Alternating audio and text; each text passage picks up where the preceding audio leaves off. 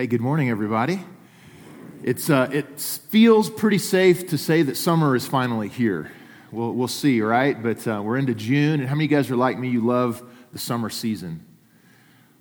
How many of you guys are you're more of winter, like that? You love the cold weather and warming up by a fire. My wife and I battle with this because uh, when we lived in Texas for just a, a handful of years, um, she would turn the air conditioner on in the winter so that she could turn the fireplace on because she loved, you realize what that cost me, right? but uh, we, we battle a little bit uh, with loving the winter months and loving the summer months. But um, really, for me, I think the way that I could possibly articulate it best is I, um, I might be a little bit of a, of a different, um, you might call me an oddball, and I know some of you probably have, but I like new seasons. Whatever the season is, I actually like new seasons. I like change. Now, that does make me kind of weird because not very many people like change. Most people like consistency. I get kind of bored with the same things.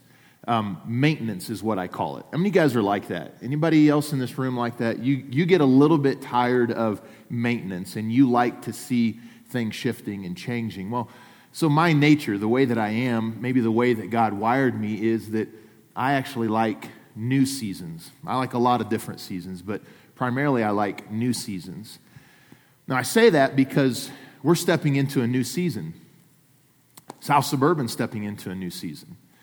Um, looks like all the information is ready to be submitted for the search for a, a new senior pastor. And what that does is that starts the ball rolling and it starts the clock ticking as we get ready to step into another new season. New seasons aren't anything to be afraid of. New seasons are simply that they're new. A lot of people have asked me just in the, the last few months what my family's plans are for this next season. And in fact, there were some who thought that this was a um, this was kind of a career path for me that I traveled around doing interim roles. And while there are people who do that, and God bless them, that's not that's not the case for us. Um, that's not the case in our situation. When we stepped into this role about 18 months ago, we knew what our next season was going to be. Now, still, there, it's not quite defined. We're in the same kind of situation. We know there's something new in front of us, but it's still a little bit blurry. Does that make anybody nervous? My family is extremely nervous right now because the details are still forming. We're preparing to plant a church in North Colorado Springs. That's been our plan for the last two and a half years now, as we've done a lot of prep work getting ready for it um, in, in the community that we feel God moved us into, very north side of Colorado Springs. But my family certainly gets new seasons. There's a lot of nervousness on our part. Um, I think sometimes churches forget, and I say this hopefully for the benefit of the next person that stands behind this pulpit in a, in a hopefully just a, a handful of months. It's going to be somebody new to you, and you're going to be consumed with the thoughts of there's so much change going on.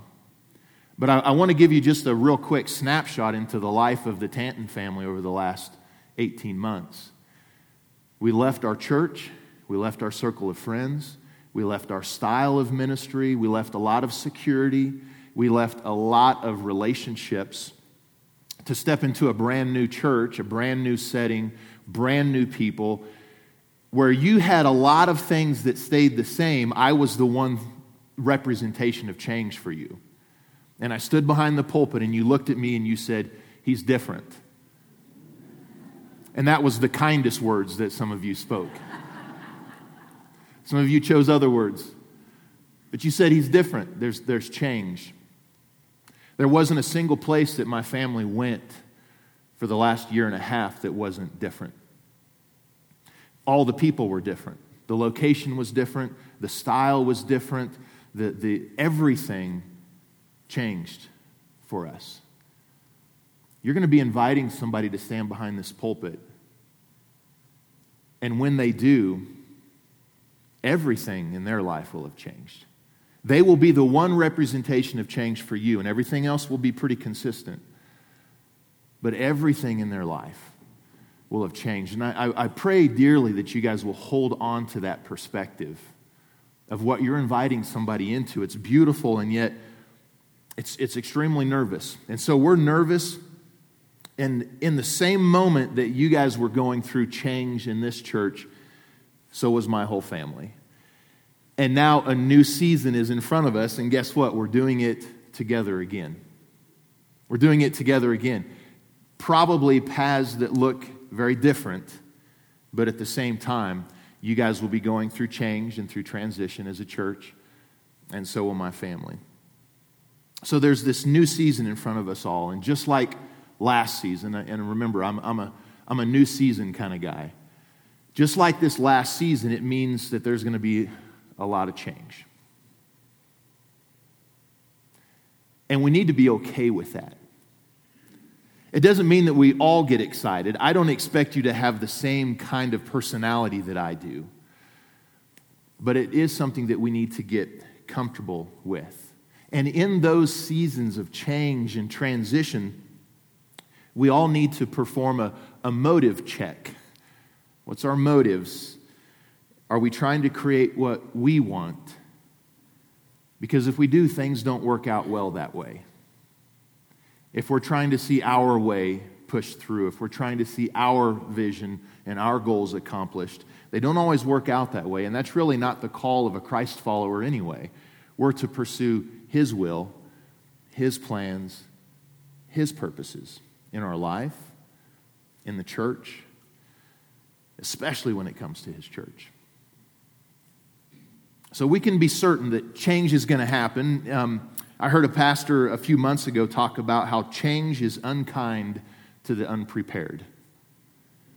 Change is unkind to the unprepared. It doesn't mean, again, that you have to be all excited about it, but you do need to anticipate that change will, will come. And if we're not prepared for it, it's going to be very difficult for us to be able to embrace. Here's one of the things that we do know when change is in the air, people generally try to find something familiar to cling to. In other words, when things around you are changing, you look for something unchanging to find security in. Have you seen that in your life before? When things around you start to change, that you lean towards something that you feel is very secure and constant, and you can kind of find some security in that. At least this is going to stay the same. How many of you guys have ever said that before? well, at least we'll still have this person, or at least it's still going to function like this. At least um, the cross is still going to be hung over the pulpit. and things change, don't they? And I'm, I'm not trying to be rude to anybody, but more of like, oh, you're right. Crosses on the back wall. Change happens. We just need to be prepared the best we can so that it's not unkind to us. And so we're entering into this, this new season, and it should be an exciting season. There should be an anticipation. But you know, the same anticipation creates nervousness also. You're excited, but there's still a lot of unknowns that are happening. Scripture is really clear that there's only one thing that does not change, and that's our Creator. That's our God. He's unchanging. If there's one thing for us to cling to, it's the Lord. Clinging to anything else is going to cause stress. It's going to cause frustration, and quite honestly, it's going to cause division within the body of Christ.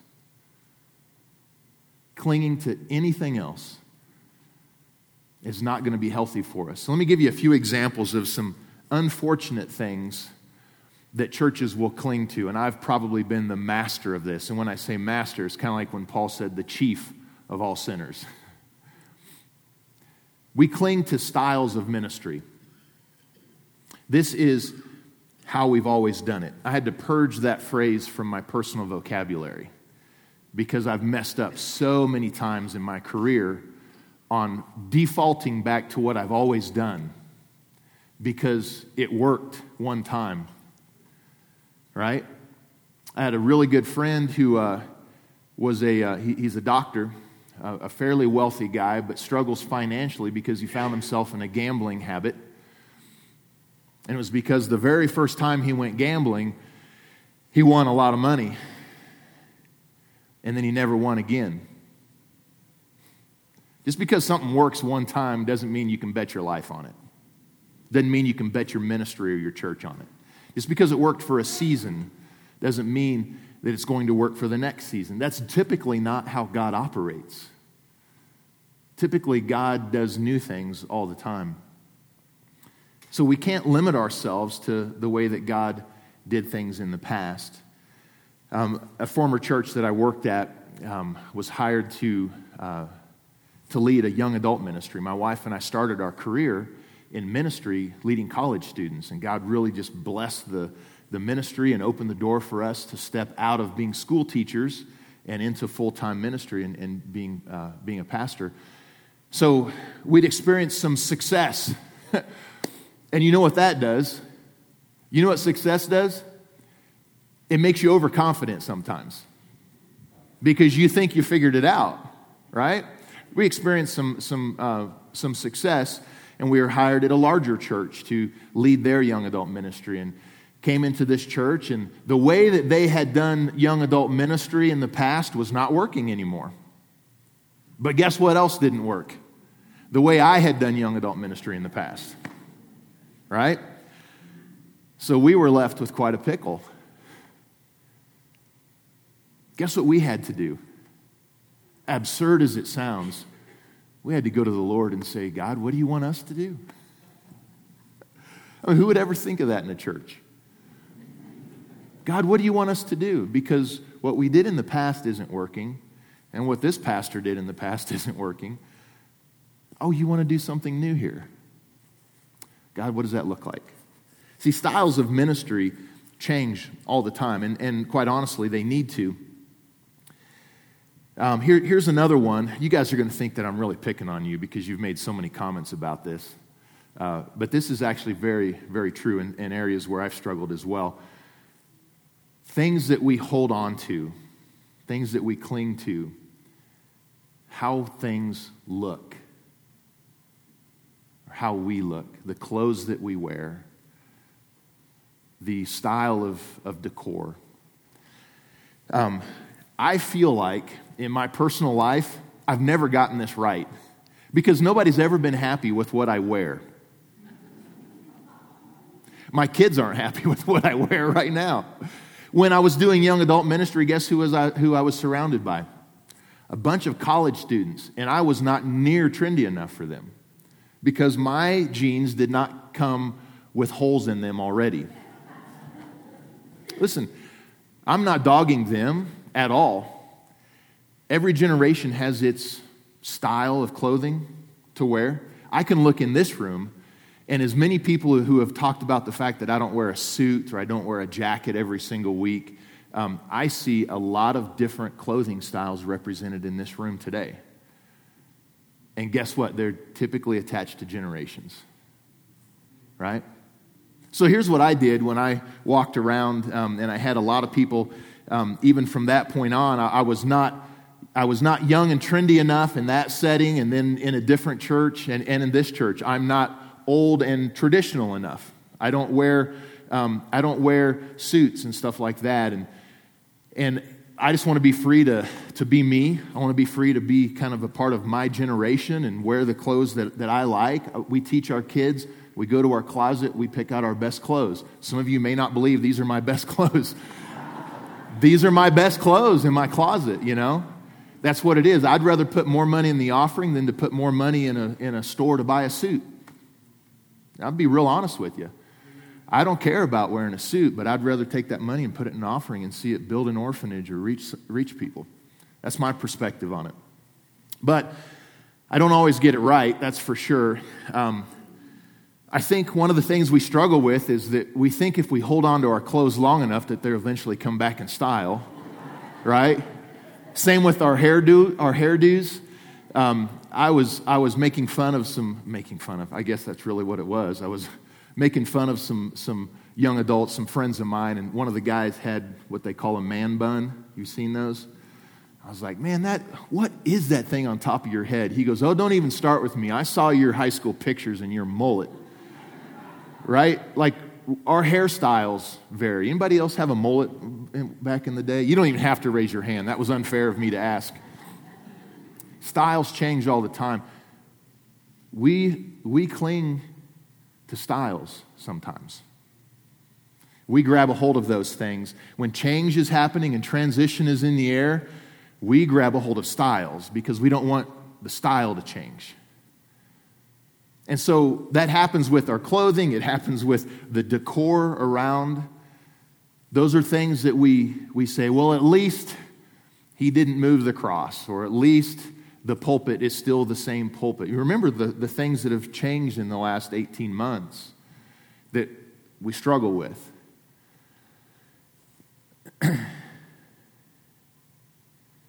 my, uh, my great, let me get this right, my great, great, great grandfather was a pastor. Um, I have a picture of him at home. Used to have a smaller one that I'd cop- photocopied and carried in my wallet for anybody who um, told me that I wasn't dressed appropriately. And uh, would pull it out and I would show them a picture of this guy from the 1800s in the clothing that was appropriate during that generation. And not a single one of you guys would ever dare to wear those clothes. Because clothing always changes. We can't cling to those things. When transition is, is upon us, when change is in the air, we have to make sure that we're grabbing a hold of this, the, the right things, the unchanging things. Here, here's another one, and my wife and I have wrestled with this one music genres.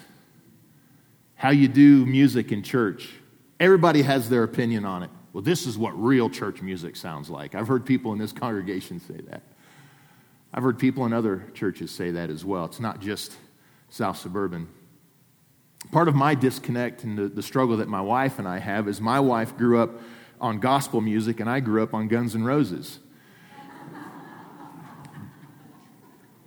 I mean, when, when you talk about how um, opposites attract, that was certainly the case, right? Our style of worship looks a lot different. And my wife is more of a choir person, and I'm more of an air guitar person, and, and you know, drumming. That's, that's kind of how I worship. You'll see me drumming on the seat in front of me, and personal preferences. During change and transitions, we can't cling to personal preferences. Do you know that there used to be a season when no instruments were allowed in the church? And there was a huge revolt in like the 1600s when they introduced, wait for it, the organ into churches. Caused major controversy. How would you allow a devil's instrument that was the perspective at, at the time. Music styles change so much over the years. So, whether you have a, a traditional service style or a contemporary service style, um, the church that we spent um, the previous eight years at before coming here was a, a step newer than that, called a modern music style. Music styles change. And, and, and there's going to be something that comes along after that. We can't cling to the things that change. In a season of transition, we have to center ourselves on the unchanging person of God. Now, that I would hope would just elicit an amen. We center ourselves on the unchanging person of God. Here's how a lot of church leaders will articulate the difference between changing and unchanging when it comes to ministry. They differentiate between the mission of the church and the method of the church. The mission is what we do, while the method is how we do it. The mission is unchanging, and the method should be always changing. So you could say it this way the mission of the church is to bring Jesus to the world. It's the mission of the church. It is unchanging. The method, the how, is something that must work within the culture. So the mission is unchanging, the method should always be changing. There's a story of some medical missionaries that had gone to an indigenous tribe, bringing um, really some life saving medicine to this tribe. And they couldn't get the tribe to take the medicine because they had it in syringes. It was something that they had never seen before. It was something they were completely unfamiliar with. They couldn't get this tribe to take this life giving medicine until one of the missionaries took the medicine and poured it in one of their cups, presented it to something that they were used to, that they were comfortable with. It changed everything, and the tribe took the medicine. The contents of what was in that cup never changes. But the cup has to change in every culture you go to. You have to find a cup that people say, I'll listen, I'll receive it, I'll take that. It's a beautiful picture, I believe, of what ministry needs to look like, not just in seasons of transition, but always. That we're always asking, what is it going to take for this culture today to receive the unchanging mission of this church? Who Jesus is, what he offers us in the form of salvation, the gospel of grace. How do we get them to receive that? What is it going to take? What is it going to take? It's a great illustration of the mission and method of ministry. So, if the mission of the church is to bring the contents to the world, and that is unchanging, and the method is to find the right cup that works in that culture, you could say it this way the cup changes often, but the contents never change. And so, when you're in a season of transition, you're needing to reevaluate. It's a perfect opportunity to say, Lord, what does that cup need to look like in this next season? What does it need to look like? See, the challenge is that there's a lot of churches who are going through transitions right now, but they're clinging to their methods rather than to the mission. This is how we've always done it. And what worked 30 years ago is very unlikely to work in just about every area of life today. Let me give you a couple of quick examples. You've heard of the, the, uh, the company Kodak. Kodak hit it big with, with the uh, Polaroid camera. Remember them? But they had a hard time shifting to the new digital camera culture. And they were going to stick to their guns. Sticking to their guns caused them to file for bankruptcy. They weren't willing to change because they wanted to stick to their method. You've also heard of Blockbuster.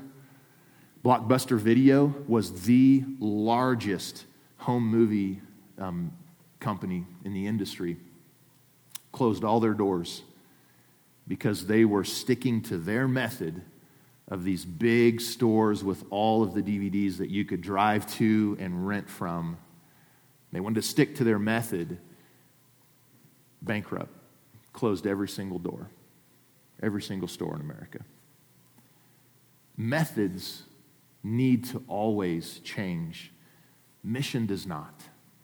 Mission is constant, mission is steady, mission is the, the message of Jesus Christ. That's why we don't unite under a method, we unite underneath our mission. And we articulate that in a lot of different ways. One of them is what we call our essentials of faith. This is what we believe. This is not about how we do it, this is the what. It's not the how. We unite underneath our essentials. And the purpose of this series that we're stepping into now is to look at those key beliefs. What we're uniting under as a church. These are the essentials of our faith. Because what we unite underneath, what we cling to, is extremely important and it cannot be overstated. There are core beliefs, the essentials we believe in. And there's this timeless saying that you may have heard before. It goes like this In the essentials, unity.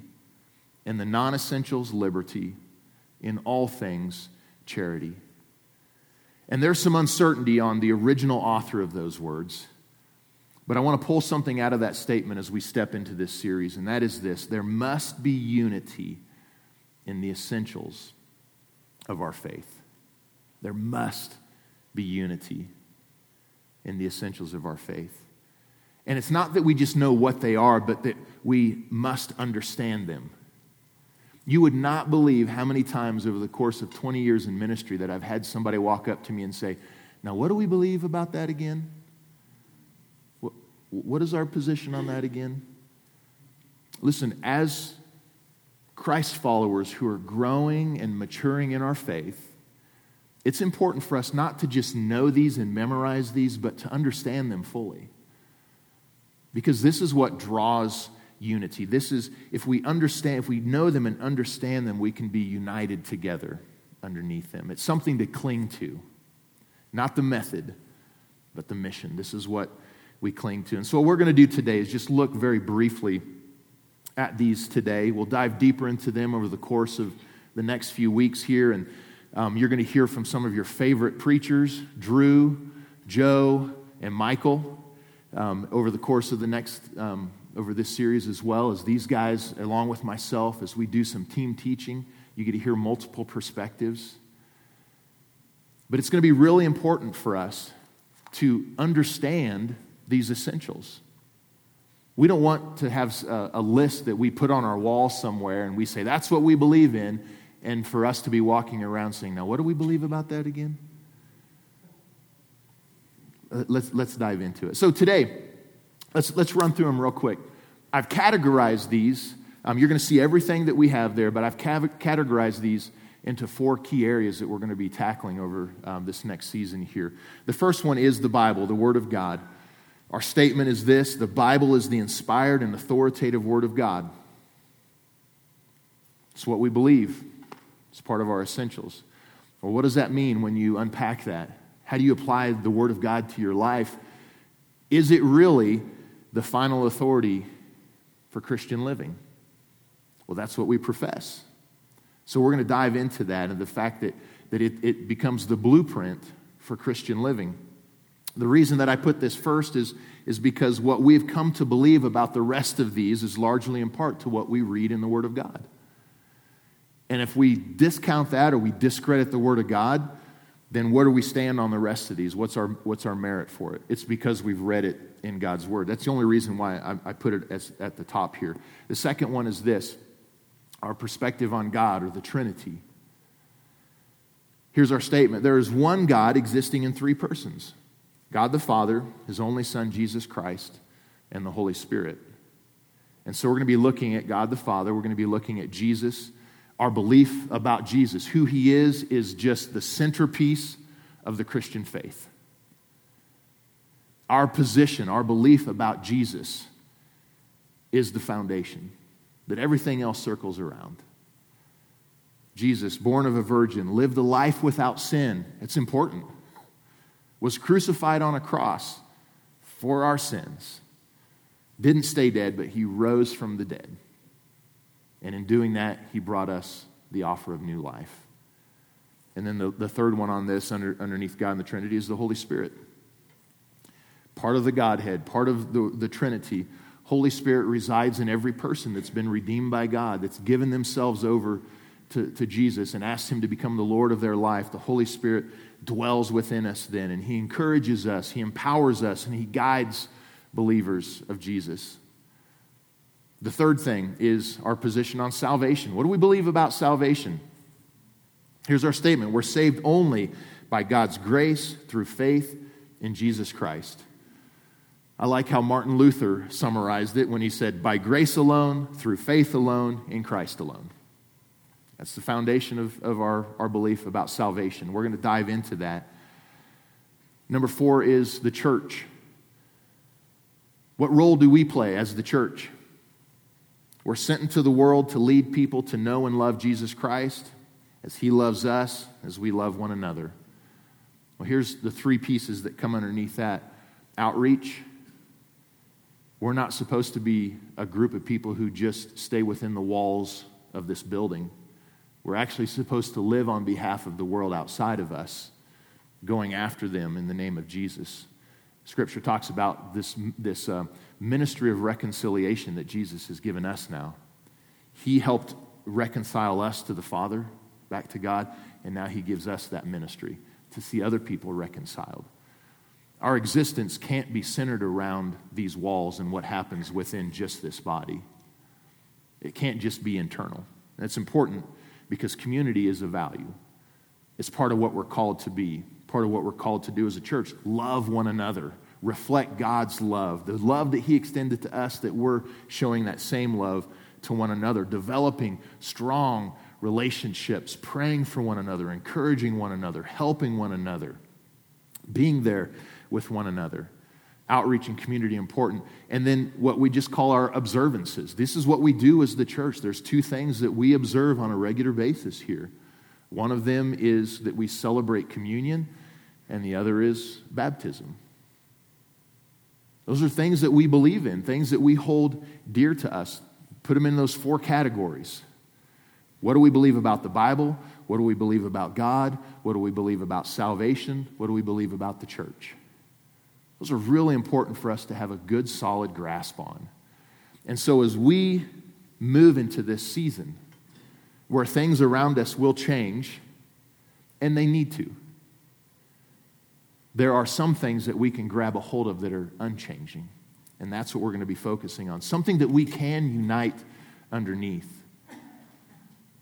Something that we as a church can really rally to and see some health and some unity happen when we say these things, these are our core beliefs. This is what we are united in. We might differ on our perspectives or our opinions on music style or clothes or different kinds of ministry. We might differ on those. That's okay. But we're united in these essentials. And so, this is what we're jumping into over the course of the next couple of months. We're going to be looking at these essentials of our faith. And I want to encourage you to do more than just show up and listen to sermons. I want to encourage you to invest yourself in this through prayer, through personal study, that you would really take it upon yourself to, to, to go to the Lord and say, God, I want to, to really understand these. And I don't want a person on a platform to tell me what it means. I want your Holy Spirit to speak to me. See, there is a, re- a responsibility on, on your part of going to the Lord yourself and saying, God, I need you to teach me. Your voice needs to be louder than Patrick's. Your voice needs to be louder than Michael's. Your voice needs to be louder than Drew's or Joe's.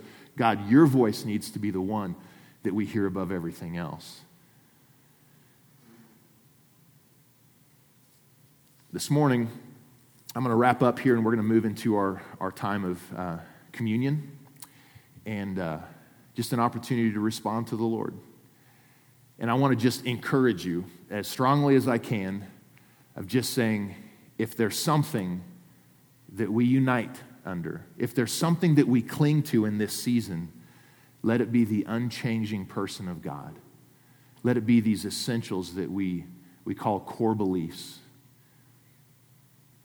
And let that be the thing that we rally to and we unite underneath. We're going to find enough differences among us that it could cause chaos different personal preferences that will begin to surface if we're not careful, and it would cause confusion and disunity. And there's one thing that God commands of his church in Scripture. He, he actually commands unity. Be united. And Jesus actually prayed for that too, for the church. Unite them, draw them together, Father.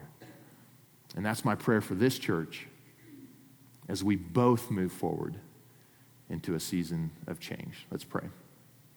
Father, we thank you for your faithfulness, your consistency, your unchanging character, who you are. You're, you're a rock that we cling to, never moves, never changes. God, we're grateful for that, that we have that security, we have that confidence.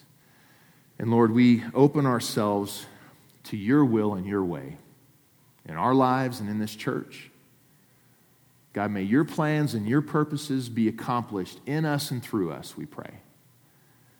And as we dive into these essentials, Lord, we pray that you'd open up your heart and you'd reveal yourself in a greater measure than we've ever experienced in our own lives. And we do pray the same thing that your son Jesus prayed when we say, God, unite us together as your church. And we pray these things in his name. And all God's people said, Amen.